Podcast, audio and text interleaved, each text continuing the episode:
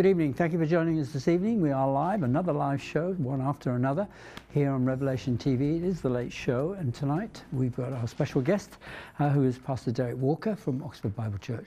Derek, welcome to the program. Thank you. Wonderful to be with you, Howard. Yeah, and I know you've had to dash here. You, you were giving a teaching before, and you, have come all literally all the way from Oxford. Yes, we have our church uh, evening Bible study on Wednesdays, so. Uh, but yeah, just an hour to get yeah. here, so we just made it. What makes you, if I may ask just a personal question here, what makes you, as it were, be so committed to what you're doing? I know I know what the answer will probably be, but I just thought the public need to hear it. Well, I, it just comes from the inside. I, I guess you would call it the call of God, and the call kind of kind of forms you. It motivates you, and it becomes, you know, your your purpose really in yeah. life is to use what God's given you to hopefully glorify God and be a blessing, and yeah. uh, and so one finds great satisfaction in that. And if I may add to that, because I know it's true, is it's because you actually know that how important the times that we're living in mm. are, and especially for sharing that with others. Because I mean, you've driven all the way from Oxford tonight, having already had a full day as well. And here it is at 10 o'clock at night. And I just want to say thank you on behalf of our viewers who would also, I'm I, sure, I, I enjoy it. endorse that. okay, Derek, um, I just want to say to our viewers as well, uh, you know, Derek, if you haven't had a chance to put questions to him before, please do so tonight. It's live at revelationtv.com. That's the email address and the, the telephone number for the SMSs will come up on your screen uh, all the way through the program. So look out for that. Uh, meanwhile, let's uh, let me ask you a question because while we're waiting for um, viewers to actually put their questions to you, Derek, um, apparently, almost now, well, it is now because of the time zone. Well, we're in Yom Kippur. Mm. What is Yom Kippur? Why is it so important to um, for Christians really to look at a, a Jewish feast? Well, it's the, also called the Day of Atonement, um, and uh, what is one of the most important days in the in the Jewish calendar. The thing about the feasts, particularly for us, is that they are prophetic of what Jesus Christ has done and will do. So they are like God's time timetable of salvation. And so in Jesus already fulfilled the feasts some feasts in his first coming, basically Tishri, which Christ will fulfill in his second coming. Mm-hmm. So the Day of Atonement, and five days later, is going to be the Feast of Tabernacles, which is the final feast, which kind of celebrates the fulfillment of God's purpose for mankind when his presence and his glory will dwell among us. Uh, you know, really, he dealt with sin in the first set of feasts you know, the Passover lamb, um, saving us from sin and from judgment. He rises from the dead, and it's all about our salvation. But the purpose of our salvation is that God may live in us, that we would experience the glory of God, and that will come to, to its fullness at the second coming of Christ. I personally believe Christ will return at tabernacles and he will fill the earth with his glory. And it says that throughout the millennium, the, the nations will particularly be celebrating tabernacles. But before tabernacles is the Day of Atonement, five days beforehand. And that, and that represent, this was a day of two aspects. First of all, the great sacrifice, because on the Day of Atonement was the one day when the great high priest, when the high priest could actually enter into the Holy of Holies with the sin offering and, and make that offering, and on that basis, God's, as it were, forgiveness would, be, would come over Israel for the year. And this was a picture of Christ, of course, and Christ has fulfilled this aspect already. I believe it was on his personal calendar that it was the Day of Atonement, and he actually made that great sacrifice and took his blood into the heavenly holies of holies and, and achieved our salvation. And so he fulfilled that aspect. But the other aspect that is essential in the Yom Kippur is repentance. This is the day in which Israel must repent. Uh, in order to receive the benefits of that sacrifice. Now, sadly, when Christ died the first time, Israel did not turn to God, did not repent, did not receive her Messiah. So that, that the, they couldn't enter into the blessings. By the way, the year of Jubilee also starts on, on the Day of Atonement. Does it? based on the sacrifice. right. Yeah. That's every based 50 on the sacrifice. Yeah. Yeah. Um, and and God's what what the, in the fulfillment of this, you see, in the tribulation, Israel will repent. They will receive Christ as the Messiah. There will be a national repentance, and that will open the way for the great day of jubilee for Israel. That and Christ will return uh, soon afterwards, and uh, he will fill the earth with his glory and he will fulfill the Feast of Tabernacles. But before tabernacles, before the glory of tabernacles, Israel must repent. The repentance of Israel is the basis for the second coming of Christ. So that, that's the, that will be fulfilled by Israel's repentance on the Day of Atonement. And that's the basis then for the glory of tabernacles. Right. And of course, it's really important for us uh, to recognize um, that Christ actually, as you say, uh, laid down his life, being the sacrificial lamb, because really, if, if the Jewish nation did but know, they don't have to do this Day of Atonement every year, since Christ uh, actually paid that price and was the atoning sacrifice and the, the sacrificial lamb. Christ did his part. he did. in fulfilling the feast, but because Israel ago. hasn't responded, the feast, the full fulfillment remains to be uh, to happen. All right. Just one more question for those who perhaps um, and, uh, not knowing um, that Christ is one day going to come back, and we it is a really a timetable that, uh, although we don't know the day or the hour, we do know we do know the season, if you like, because there is only so many years that can pass before we run out of time. Literally, the 6,000th year is approaching, which we know leads to the seventh, the millennium, which is the millennium of uh, peace. Yeah. Yes, that's right. And there, there are many indications in Scripture, and, and Jesus particularly talked about the fig tree and all the trees when they start arising. The generation that sees that will not all pass away. So it's within the final end time um, period of time is really within a man's lifetime. So 100 odd years. So I believe we're, we've been in the end times, and certainly 1948 you know, was was really we. That's when we saw the fig tree. That is Israel, because in in scripture typology, the fig tree rep, represents Israel.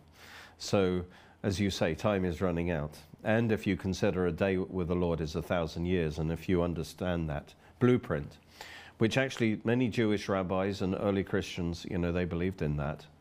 Um, Isn't it it's, strange? it's almost 2,000 years since the cross, so we're near the end of the sixth day. Exactly, and I think this is why mainly the world at large, including a lot of Christendom, has no idea that Christ is about to change things and, and return and do all the things that he promised that he was going to Yeah, do, I- I bring think an end. there's been 2,000 years, you know, that's a long time, you know, and so people think, oh, it's, you know, nothing's happened in 2,000 years, so, Yeah, you know, that, so unbelief gets in.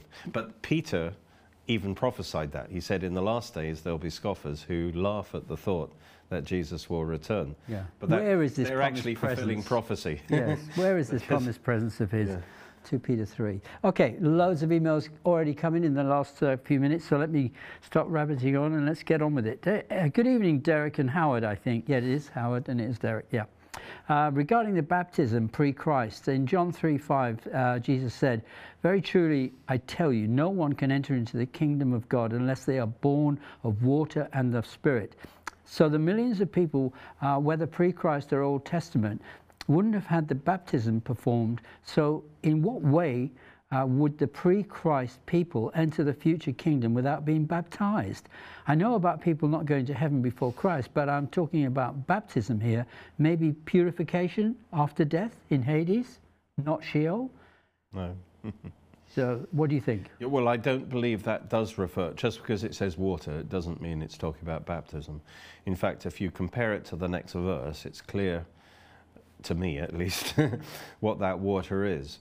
Um, you, you see, to be born again, you have to be born the first time. The first birth is in through the water of your mother's womb. And, and so, what Jesus is saying is, you have to be born of water and the Spirit. It's not enough that you have a natural birth, you've also got to have a spiritual birth.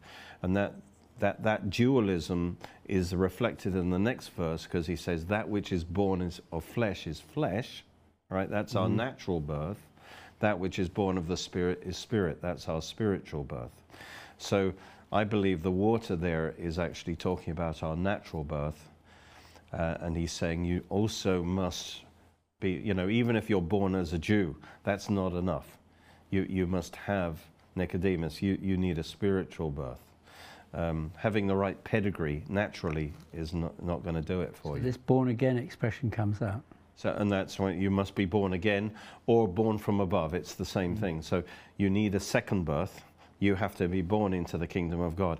Before the cross, actually, uh, that's why they said, you know, even John the Baptist isn't as great as the least in the kingdom yes. of God. So they yeah. weren't technically in the kingdom of God because you have to be born into the kingdom, and that was only available after, after the death Christ. and resurrection. Doesn't mean that they would, it meant that they didn't go to heaven yet, but they actually went to Hades or Sheol. Um, they weren't technically in the kingdom of God, but when Christ rose from the dead, he preached to all Those believers in, in paradise. Then they got born again. Then they went to heaven. That's why it says in Hebrews 12 that you've come to Mount Zion, the heavenly Jerusalem, describes the different inhabitants, and they include the spirits of just men made perfect. You see, they were legally forgiven and justified by their faith but now they've been made perfect through the new birth. So that's a, rep, that's a description of the Old Testament saints. They are now in heaven. Right. Okay. Hi, Derek. This is from Jill. Says, uh, what do you think of the churches that preach a gospel of self-empowerment? Surely it's not what we can get out of God, but what we can do for God. I may be wrong, so could you clarify? Yes, it, it's more about um, Self empowerment, of course, is wrong. It's, it's about God empowerment. um, but I think you're getting at this the issue of blessing and the blesser. You know, seek first the kingdom of God and his righteousness. In other words, and all, all these other things will be added to you. And so, you know, on the one hand, it's true that God wants to bless us and uh, empower us to live a successful life, to live a, go- a good life. You know, um, that's in the Bible. But we often get it wrong, and churches do get it wrong, when we emphasize the blessing more than the blesser. And, and the Bible says that if we will follow him, if we will follow the blesser, the good shepherd, then the blessings will follow us. But we are chasing the blessings and forgetting the blesser. And, and that is a mistake. Mm. So if all the preaching is about how to be blessed by God and mm. claiming the blessing, that that's simply getting now God wants to bless us. Yeah, but it can't come first. We must put first things first. Yes, exactly. Okay, this uh, more or less uh, good continuance here says this is uh, from Elaine says I was left feeling very confused after listening to David Pawson on Tuesday at seven o'clock and once saved, all always saved, and dozens of references to hell in the New Testament. In fact, it was scary with no optimistic aspect throughout, as it appears more difficult than I thought to be accepted despite rebirth into eternal life with God. And I think many other Christians, of those who are interested in the faith, would be left somewhat shattered. Your views, please, gentlemen. Is David Pawson? Um, yes, I disagree with David Pawson on that issue. Which is? Because um, he, he wrote a book on hell. Yeah. And um, I, I personally li like the first half because he said, you know, hell's a real place. Mm -hmm. But the second half is basically if you're a Christian, there's a very good chance you're going to go to hell. I if you're a Christian. Oh, yeah. Really? Oh, yeah. That, he said that the warnings of hell oh, because were, were uh, mostly directed to Christians, to, to disciples. Because they're not once and saved, so always saved, then he's not. Well, he disagrees with once saved, always saved. Yeah.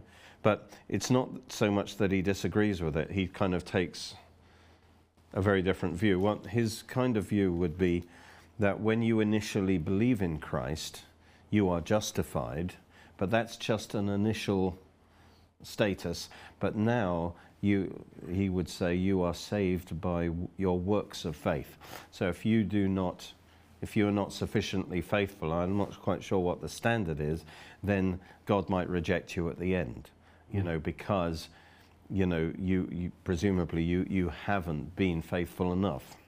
So, it, you know, so there is a danger, just because you've trusted in Christ does not guarantee you're going to make it in the end. You might go to hell. So Yeah, you need to, that would cause you to live under fear. My own position is, is not once saved, always saved, actually, but not David Pawson. I'm kind of closer to once saved, always saved. What I would say is if you've trusted in Christ, you're secure in Christ, all right? And he promises he will not cast you out. Right. Says if you, but if you choose to, to reject Christ, if you let your heart get hardened in sin, Like can, you might cross a line where you actually end up rejecting Christ. Right, that's a, po- a possibility. The great example of this, and I believe that's a possibility. Yeah. Like there's a, you go on an ocean liner from Southampton to New York, all right? You're on that ship, okay? Um, you're in Christ. Now, if you just stay in Christ, you won't be thrown off the ship. You'll end up at the destination. But if you're so foolish that in mid-Atlantic you decide to dive off the ship, then that's your that's your choice. So there, I do believe that some people can lose their salvation, but only if they reject Christ. Okay. Well, there's two scriptures that I'd just like to cite, because um, and one is the, the one in John 3:16, whoever believes in, uh, in the Lord uh, will not perish but have everlasting life. It's like only believing, even those who just believe. Okay. The other one is if we practice sin willfully, then we will have um, condemnation and also. Uh, There are warnings in lose, Hebrews of, lose of our the sin I salvation. talking I- about. you know, That's right. yeah, so um, interesting. Uh, thanks, Elaine, for bringing that up. Okay, um, peace, uh, peace in Jesus, Howard and Derek. Thank you. Have you heard of Pastor Professor Walter Veith? He's an ex-atheist from South Africa. He's on YouTube, and it's called "What's Up, Prof." Uh, very, very scripture-based prophecies, and enjoy. Thank you. I haven't heard of him. Yeah. But thank you for mentioning that. Um, hi, chaps. Uh, this is from Les again. Can Derek explain the difference between the five kingdoms or empires in Daniel and seven, which become eight, described in Revelation, or is some, somehow something to do with the Gentile nations which dominate Israel, and the extras are before or after the age of the Gentiles? We're talking about Daniel's um, Yeah. image there. There are seven heads, essentially, but then there's the eighth that comes out of the seventh. The eighth is, the seventh is kind of the final kingdom that is ruled over by ten kings. Is this the Revelations one? Yeah? Revelation. Yeah. And, and 13 and 17. And then the eighth is when the Antichrist at mid tribulation becomes world dictator. He actually sets up this eighth form of the empire, which is the final and worst form. And he's the, he's the eighth head when he's world dictator. Now, the, what, what it is, is um, the, the, the seven are the seven empires that dominated Israel, starting with Egypt, then Assyria.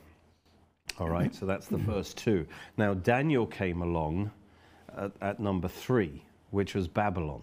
All right, that's when Daniel lived. So his prophecies only record from, there on. that explains the difference between the seven and I the, got you. But that's you know. So good. what you've got is as Egypt number one, Assyria number two, then uh, uh, Assyria. Have I got that right?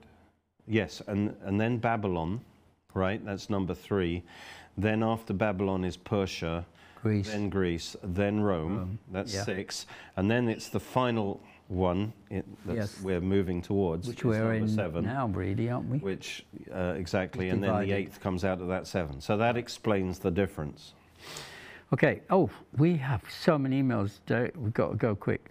Um, uh, this is from Robert Nicholas. Uh, while Yom Kippur is being celebrated tonight and tomorrow, what many do not know is that they're using Rabbi Hillel's uh, 359 AD man-made calendar rather than God's own calendar as described in the Bible, which has Yom Kippur in two days' time on the 17th and 18th of September.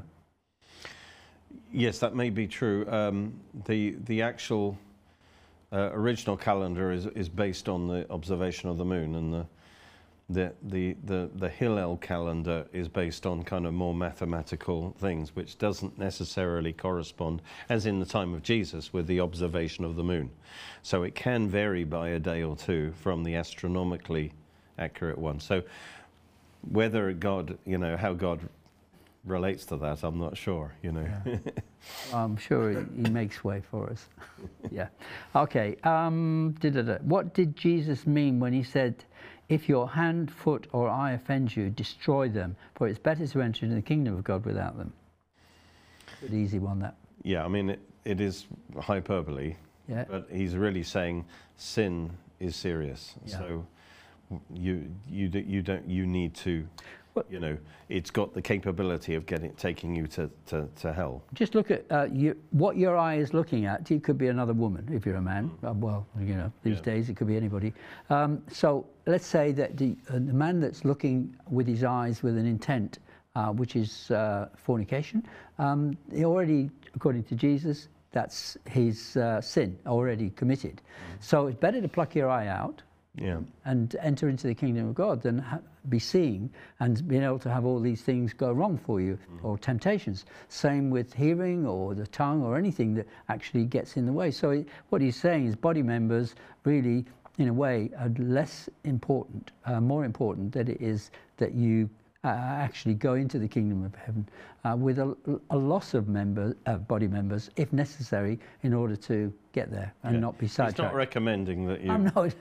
Do some Sure, a surgery. no, just leave your arm there, mate. but it's, it's, it's using dramatic language to make a, to make a good, point. good point. Yeah, he spoke in parables. Yeah, but it does get the point across. I hope that helps uh, our writer there. No name, anyway. Um, okay, okay. Hi, Howard, Derek. Uh, the Late Show from Chandrakumar Sukaramaran. Um, Yeah, dyslexic artist designer. Well, I, I'm no wonder uh, dyslexic trying to say that. Um, okay, but uh, dear brother, um, subject Kurt and Melanie. I had a crystal clear vision at the end of uh, end time wrath of uh, the triune God, the Father, and I was able to interpret the vision with help of the triune Holy Ghost inside of me. Uh, this is not Kurt. You're in the wrong. You're in the wrong. The wrong show. Sorry, mate. Um, and the wrong day. So how that came in, I don't know. Lovely to see you, Howard and Pastor Derek. Thank you. Amen. Uh, Pastor Derek, uh, in 1 Corinthians 15:40, the Bible says there are also celestial bodies and terrestrial bodies, but the glory of the celestial is the one, and the glory of the terrestrial is another. Can you please explain what the celestial and terrestrial bodies are? Thank you, Irene. Um, let me double check that. I'm having two thoughts at the same time. Um, I'm glad you're answering that. He's talking about the different kinds, celestial bodies and terrestrial bodies. We're talking heavenly bodies like the angels, angelic creatures, and thus uh, we're terrestrial. Yeah, because the next verse he talks about, because my first thought was the celestial bodies is like the stars and the terrestrial bodies is like the earth. But then in the next verse he talks about the glory of the sun, another glory of the moon, another glory of the stars. So he's talking about that in the way God creates, there are different levels, different glories. The, um, you know, that's a good question. Um, I, cel- celestial is also heavenly. So I think we can talk about, really talking about, I think, heavenly bodies, whether it's of angels or ultimately when Mm-hmm. we're resurrected, and, and earthly bodies that, that we possess. we right will put off. So that which pertain to the heaven, Mhm. heavenlies, others that pertain to the earthly realm. Okay, here's a very good question from Satinda. Good evening, gentlemen. Thank you, Satinda. Uh, based on the seven days of creation and that scripture says one day is like a thousand years, uh, does Pastor Derek believe that everything could be wrapped up by 2033? Good question. Well, yes, it's it's quite possible. Mhm. Um, uh, we we don't know exactly, but uh, it makes sense to me.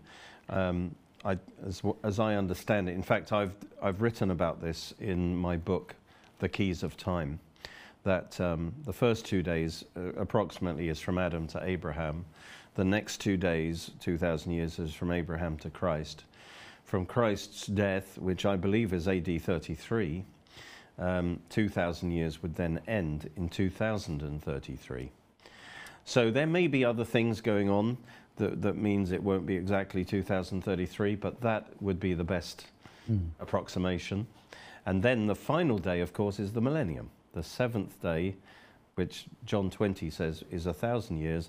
John was actually endorsing, I believe, this whole blueprint of a day with a thousand Yeah. years. Mhm. That's the final day of the Lord there, But that day, wrapping up history. thousand year but a day, and all that in God's sight is in Second Peter, isn't it? Second Peter. Yeah. And, and there, Peter is talking about when Christ returns. Mm-hmm. And he's kind of saying, don't think that he's, God is, is kind of slow about what he's doing. He's, he's operating on a timetable. Right. And that the timetable is governed by a day is a thousand years.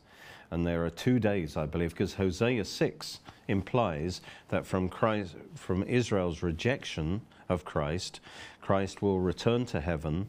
This is end of Hosea 5. He'll return to heaven, and then Israel will repent at the end of two days. In fact, Hosea 6 starts with Israel's prayer of repentance, where they say, He's stricken us, He's judged us, but after two days, He will raise us up again, and in the third day, we will live in His sight. So that's the- the after two days, 2000 years. 2,000 years, And in the thousand year is, takes you to, two, to 2033. I'm not giving dates, No. but I am So that's a good date. all I'm saying is if you follow that um, blueprint, yeah. that it kind of points to, to, to that time. But God may have other, you know, reasons why it's delayed a bit or whatever. We don't know. Okay, Dylan uh, writes from Northern Ireland. Uh, good evening, Howard. I'm amazed at what archaeologists are un, un, unveiling uh, in the streets of Israel where Jesus walked. It's uh, really amazing news, and I would love to go and pray and meet the great Mr. Benjamin Netanyahu, who I hope will be president one day. Again, I suppose that word is. Uh, he has perfect authoritative voice and loved to run the country and has that love. Thank you very much. Um, okay, um, it, there, there is a lot of evidence really coming out now in the archaeological digs. Uh, just amazing, you know, to actually bear out what Scripture has said about what was where in the different locations, geographically speaking, in Israel, and it just um, it verifies what the Bible has said. One, one recent one was they've discovered a massive evidence of a massive earthquake hmm. in around 800 BC, and it's referenced in it talks about the earthquake as in the days of Uzziah, and Amos talks about it. Zechariah talks about it as they'll run as in the the earthquake in the days of Uzziah. Obviously, a very memorable earthquake, and that's in about 800 BC. And now, digging in the layers of Jerusalem, they found exactly at that point a destruction layer um, that confirms this earthquake. uh, it's the Rift Valley, isn't it, that runs all the way down through the Dead Sea and the Jordan, Jordan Valley. Yes. and all the way across to Africa, isn't it? Yeah, and that's one of the major faults, yeah, that uh, causes these great earthquakes. Um, God bless you both. Uh, thank you very much. Uh, grace and peace be upon, upon you. Thank you. That's uh, Milena, is it? Um, Derek, and I wanted to ask you: Is the Ezekiel 38, 39 war before the rapture or after the rapture? Just quick. Well, we don't know for sure, of course. God, otherwise, that, would destroy the imminence of the rapture. My, if I had, if I was a betting man, I would say before the rapture, because in Ezekiel 39 it says that there'll be seven years after the war, in which they'll be burning the weapons on the mountains of Israel, and halfway through the tribulation.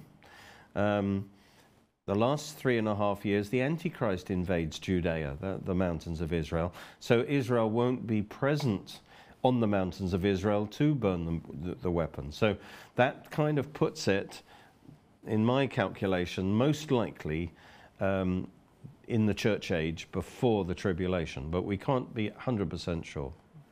My goodness, I'm just quick. I've written a book about this called The Imminent Invasion of Israel. Right, that's it, because you've spoken about it many times. The Imminent Invasion of Israel is a book that you can get from, From Amazon. or Amazon.com. Yeah. Good man. Okay, um, Les writes in, uh, hi chaps, Re- um, reading Revelation at face value, it looks like the dead will continue dead until the end of the thousand year reign. Does this mean we will sleep and only be spiritually alive, or are the dead mentioned in Revelation only the unsaved dead who are waiting for judgment. Yeah. It's the unsaved dead. The, the righteous dead are, if you read it carefully, those who go into the first resurrection, which is the resurrection of the righteous, the ones who are blessed. Actually, that's at the second coming of Christ. All the righteous will have been raised by then, um, who, who've died. Uh, and then the rest of the dead, it says, who are the unbelievers, their resurrection takes place at the end of the thousand years. Uh, and it talks about the dead then stand spiritually dead, you see, the unbelievers. They, they're, they're resurrected, but they're still called the dead. Uh, and they stand before the great white throne, and the books are opened, and they end up in the lake of fire. So that is just the unbelievers at the end of the thousand years. Okay. Um, hi, guys. When Jesus says he's going to prepare a place for us, uh, when mansions are mentioned, I go to prepare that place for you. Is it literal that it's going to be a mansion? After all, we won't need to sleep, so we don't need lots of rooms, do we? Yeah, we don't. The, the actual word is not mansion. That's what the translators supposed. I mean, the New Jerusalem is massive, so um, he definitely talks about living places, but it, it doesn't say yeah. what their size is or whatever. But there is loads of room in the New Jerusalem because it's 1,005 miles high as well as 1,500 miles wide and long. So that is a huge. When you think outer space is about 50 miles up, this mm. city goes 1,500. So there will be room. I'd like to believe we will have a very generous space yeah. allowed. No, we won't need to sleep, but I believe we'll have our own place. That's part of life. Yep. Well, it's and, promised um, in Scripture. And I believe it will be a lovely place. Yeah. The scripture that I. I, I like the word, I like the translation mentions, but yeah. it uh, doesn't uh, strictly say that. The scripture that comes to mind is somewhere in the Old Testament where it says that each one will um, build his own uh, house and he will have his he will have occupancy, not somebody else, and he will be there uh, almost like having a, a, garden, you know, That's sitting under the vine. That's the millennium. the millennium. exactly. So, you know, we're looking forward to that. No mortgages, no inheritance tax, none of that rubbish. yeah. I hope Mr. Johnson's there. Be really nice. And all of them, of course, you know, but they need to uh, listen to God. Okay, um, hi Howard and Derek. I have uh, two comments and questions. Number one, the church is the body of Christ, yet we are told that we are the bride of Christ. Surely the bride comes out of the body, Genesis 2.22. And number two, well, let me deal with number one first. Well, we're both. It's not either or. Uh, we're the temple of God. We, you could go through, probably name about seven things we are, which is different images. I mean, these spiritual realities are described by their analogies with physical realities. So just because we're the body of Christ doesn't mean we're, we're not also the bride of Christ. Or, and we're not the, the temple of the living God, uh, mm-hmm, which is a building. Right, yeah. We're also the vineyard of mm-hmm. God. You know, so it's, these things are not either or. Mm-hmm. We, we take all these images to come to the full understanding of, of who we are. Yeah. Okay, uh, number two, uh, Revelation 21 2 describes the bride as the New Jerusalem, uh, says Patton Ireland. Yes, uh, it isn't um, the, the New Jerusalem as the physical city. But when, you, when I say I'm from Oxford, when I talk about Oxford, am I talking about the people in Oxford? Or am I talking about the physical buildings? both, perhaps. But of the two, it's, it's the people that are, are the most important. So when he looks at the New Jerusalem, he sees the bride. Mm-hmm. The bride is, according to the other scriptures, not the physical buildings, because in Revelation 22, I think it talks about the bride says, Come. You know, uh, the bride is a person. Um, so if you, uh, and then you, you, you, will see the bride in Revelation 19 who, who's been married and then returns with Christ in the second coming. So the bride consistently is the church, is, is the, the group, the believers, but her eternal dwelling place is the New Jerusalem. So when he sees the New Jerusalem, he sees the bride, you see. So it's, it isn't uh, a basis for saying, you know, uh, in other words, when you look at Oxford, you, the, the city is not just the buildings, it's the people. Right. Okay, um, Sin is the title of this one, and this is from no name. Okay, it says, um, could you? It, this could sound like an unnecessary question. We know that the results of the original sin had a catastrophic effect on humankind and creation itself. Uh, so, why do you think that God hates sin so much? He had to judge it, and why is it so serious in the sight of God, though? Sin. Well, sin, because sin is the rejection of God. Sin is the rejection of our Creator. When we go our own way, um, we were made, you see, to be the image of God, to depend on God and to glorify God. So sin is to fall short of the glory of God. Sin is to say, no, I don't want God. I am my own God. Mm-hmm. I want to be independent from God.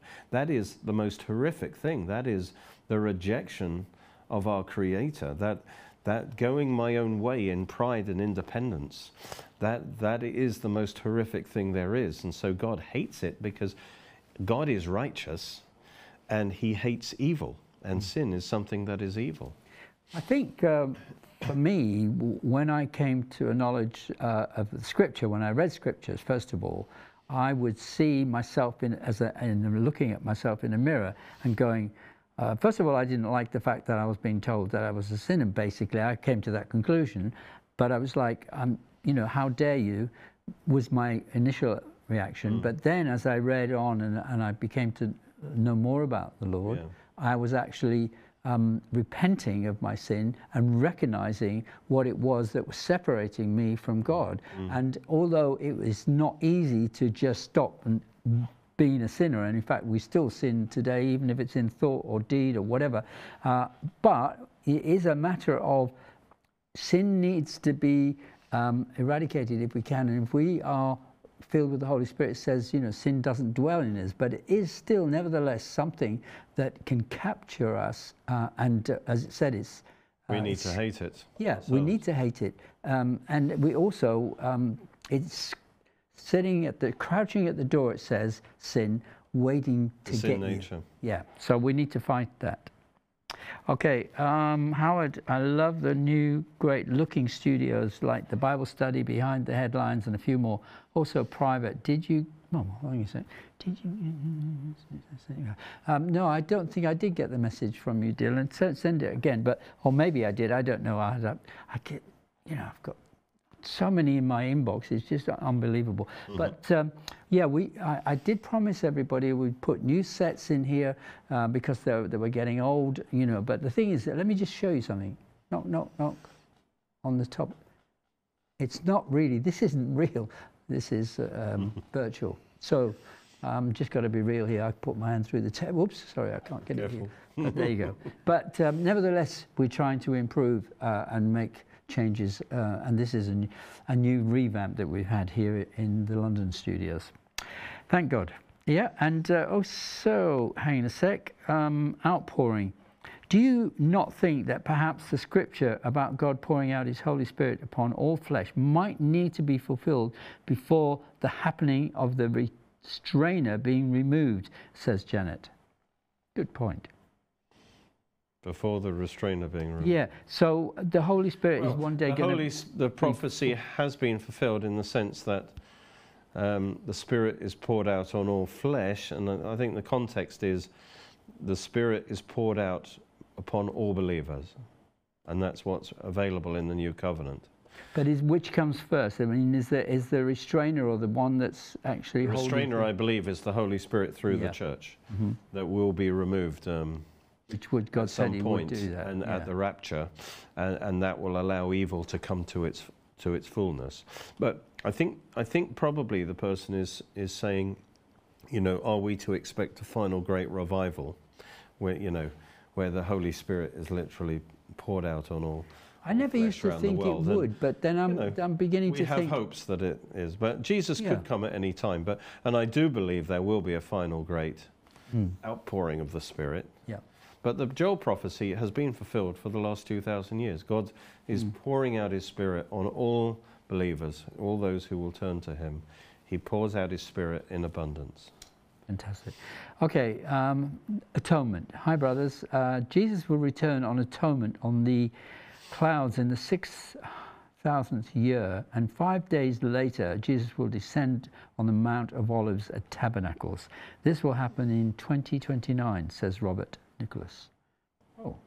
We will see. We'll see, but it's all getting close. At least I, I see a lot of people actually getting to the end of the 6,000 year period and counting um, that we haven't got that much longer to wait for the Lord to return, which is wonderful. If you think the world is in such a mess, really is. It's mm. so sad, and it's getting, it's not getting any better. And the, the, I was thinking about it the other day. The wisdom of this world is foolishness to God. Because mm. through their wisdom, they don't come to know God. Yeah. You know, and so therefore, with all the the clever men that we've got in, you know, looking after us with regards to the virus and everything else, and yet they still cannot see mm. the value in, in serving or looking or appreciating what Scripture is saying and what God is saying. His wisdom is far higher. Logic is only as good as your assumptions your starting assumptions. So if yeah. your starting assumptions are wrong, such as there is no God or he's irrelevant, then you're going to end up at the wrong yeah. answer, even if your logic is, is flawless. well, the fool says in his heart, there is no God. So, I mean, so that, that's Your foundational assumption is wrong. Mm.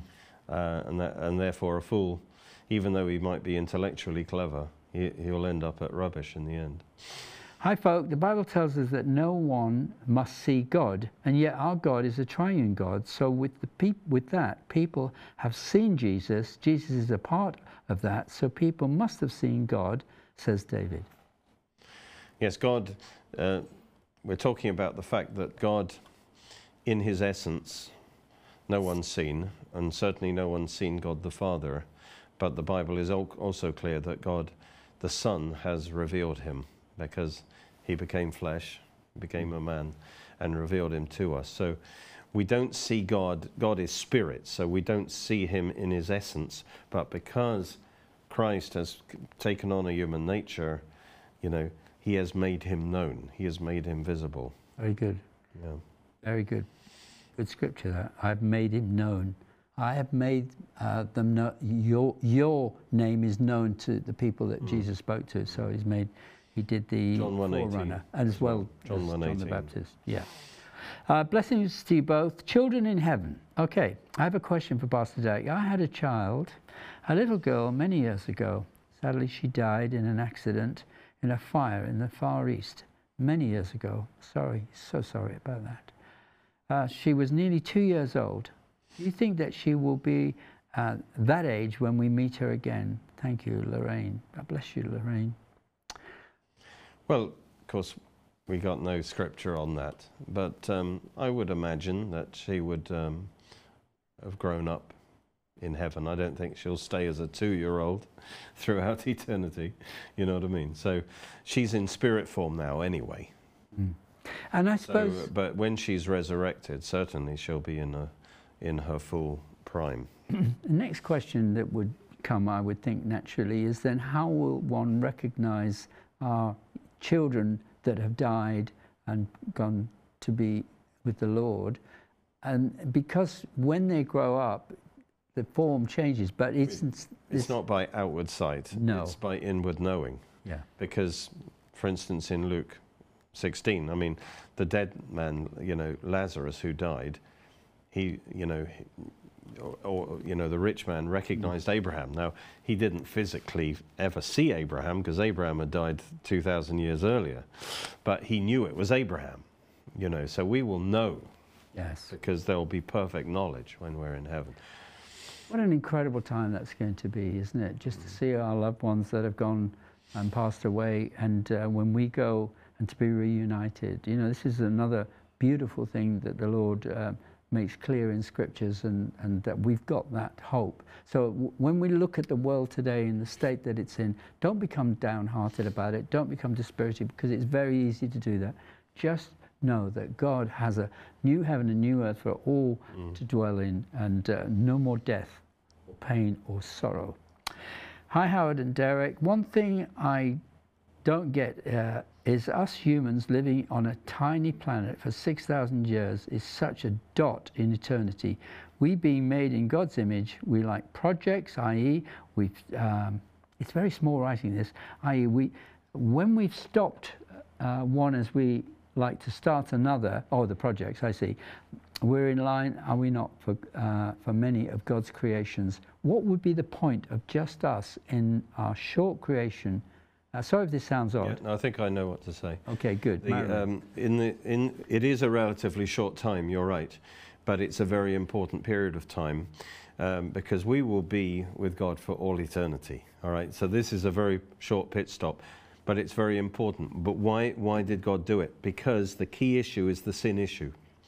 You see, when God creates creatures with free will, the issue is um, that needs to be settled once and for all is does that creature accept God as God, or do they reject God to be their own God? And they have that issue. And Satan, of course, made that original decision.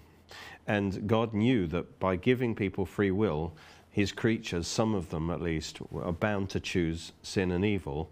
Th- Then God uses this creation to bring that issue to the light. Those who reject him will be judged and then they remain in that state forever. But those who, who accept him as God and salvation, they are then sealed into a state of everlasting righteousness, whether they're angels or whether they're people. And so once we have dealt with that and the, this period of time is finished, then that sin issue is dealt with once and for all. Then we can have a perfect, everlasting, eternal state where sin doesn't even come into the question. So God is using this time to sort out the key issue that can make everything go wrong. So that clears the way for a perfect, eternal state. Thank God. um, the studio you're now in, Howard, is stunning, says Dylan. Uh, as I said earlier, it's really it's a virtual studio. It doesn't really exist, but it does look nice because these are all made up in the computer and put and loaded into our particular thing. There you can see. Don't give the secret is- away. Yeah, there you go. There, that's us in the dark, but there you are. There you have it. Um, it's just a twinkling of an eye. Okay. Um, Alex writes in, he says, Hi, Howard and Derek. Howard, I noticed in your previous shows that you say God speaks to you. Um, how would I know if he speaks to me? Says Alex. Oh, my goodness. Okay. Well, for me, I just, you know, I get, try and give you one example. I'm, I was having a really bad time. not that I haven't, I'm not usually not having a bad time, I usually am. But I was in America, and it was many years ago, and uh, what happened was, uh, I'd been disappointed by not having somewhere to put all my television equipment, which I'd just bought, and things had gone uh, pear shaped, if you want to call it. And uh, our, the church I belonged to had a really big church, I mean, huge church. And I'd gone to this little town in Sebastian, which had a very small church. And I was saying to the Lord, you know what? I'm never go. I said what I said. I'm never going to step foot inside another church. That's what I said. Ever again. And this voice said to me, you know, because I said, I can't stand the people. I'm sorry, I'm being honest. Okay. So, and th- this voice said to me, How do you think I feel? And, I, and I'm going, Well, it's not my problem, is it? And there's nobody else around. Uh, you know, I said, you, you just have to put up with it. And, I, and, and as I said that, in walked my friend and said, We've just had a meeting. This is a little tiny church. We've just had a church meeting and we've decided that we want you to have this mm. particular room to put your studio in. And I'm going, I'm saying I don't want to go ever inside a church again. And, and here is this little church offering to put me in there. And it really put me in my place. And yeah, and I'm saying to God, you know, that's it. Stuff, stuff sorry, stuff them all. Yeah, sorry, um, somebody's laughing. The- It's very funny. It is. But the voice was clear because there was nobody else in the house. That's just one example that came straight to mind. But there are many. You will know, especially if you're on your own or you're stuck, you want an answer to something.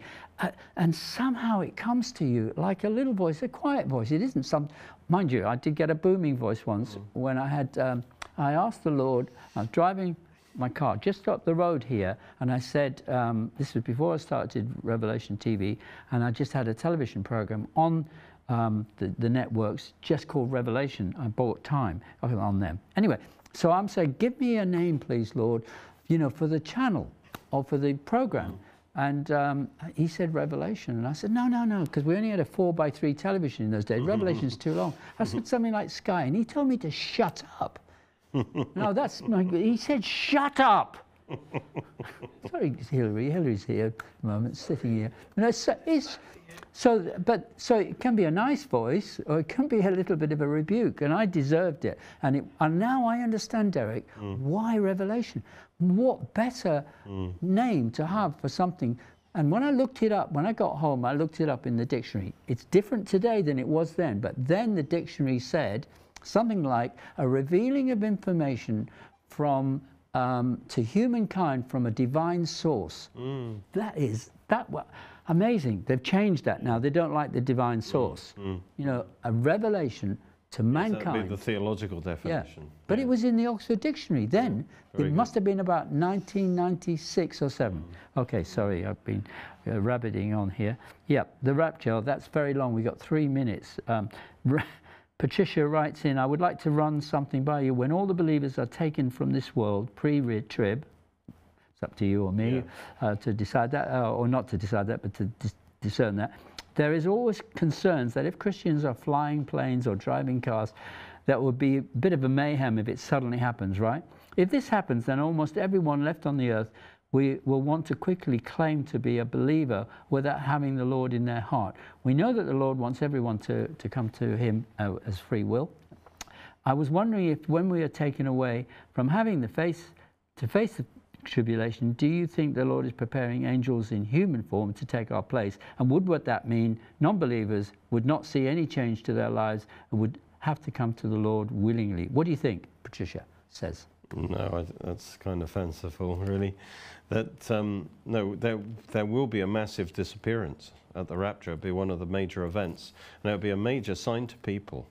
You know, when it it's believers who go up, and you can, however many it will be, let's say one billion, hopefully, believers will will suddenly disappear. But there'll always be somebody be driving, though, or on a Well, plane No, or something. will- I mean, that's just the start of terrible things that's going to happen. I mean, you're into the day of the Lord. You're into into terrible judgment time, and Mm. but everyone will know they need to repent and get right with God because they will be aware, especially if if they've heard the gospel already. Mm. You know, when you share the gospel with someone, you know, even if they don't accept now, they'll remember it after the rapture's happened and they'll realize they need to give their heart to the Lord. So uh, they'll understand that just hypocritically pretending to be a Christian won't do any good. So and there'll be a great preaching of the gospel after the rapture, and many will be saved. Do you know, I really apologise. We so many more uh, emails, uh, questions, and things. But I'm just uh, saying that thank you so much indeed for all the questions that have come in, and also uh, Pastor Derek for actually being with us, and his wife, dear wife Hilary, who's sitting somewhere in the set. Um, and also, uh, just uh, very, very quickly explain. Matthew 27, where it says the graves opened and many bodies and saints who fell asleep were raised. I think there was a great earthquake at that time as well on that day. There was, and at the, actually, at the, if you read it carefully, it was at the resurrection that many bodies came out, and there was a, a group of people called the first fruits who were resurrected with Christ, actually, and There he took go. them to heaven with him. We got that question in for you, and thank you so much indeed. So um, I'm going to say that you know if you want to continue to um, watch Revelation TV, do recommend it to your friends and family because this is a time that really people do need to have that revelation from God, an understanding of where we are in the stream of human history, very close. So God bless you and thank you very much indeed, Derek, again, and also to all of you at home for writing in. Uh, we are just going to continue to do our very best for the Lord and enlighten as many people as possible to his wonderful promises.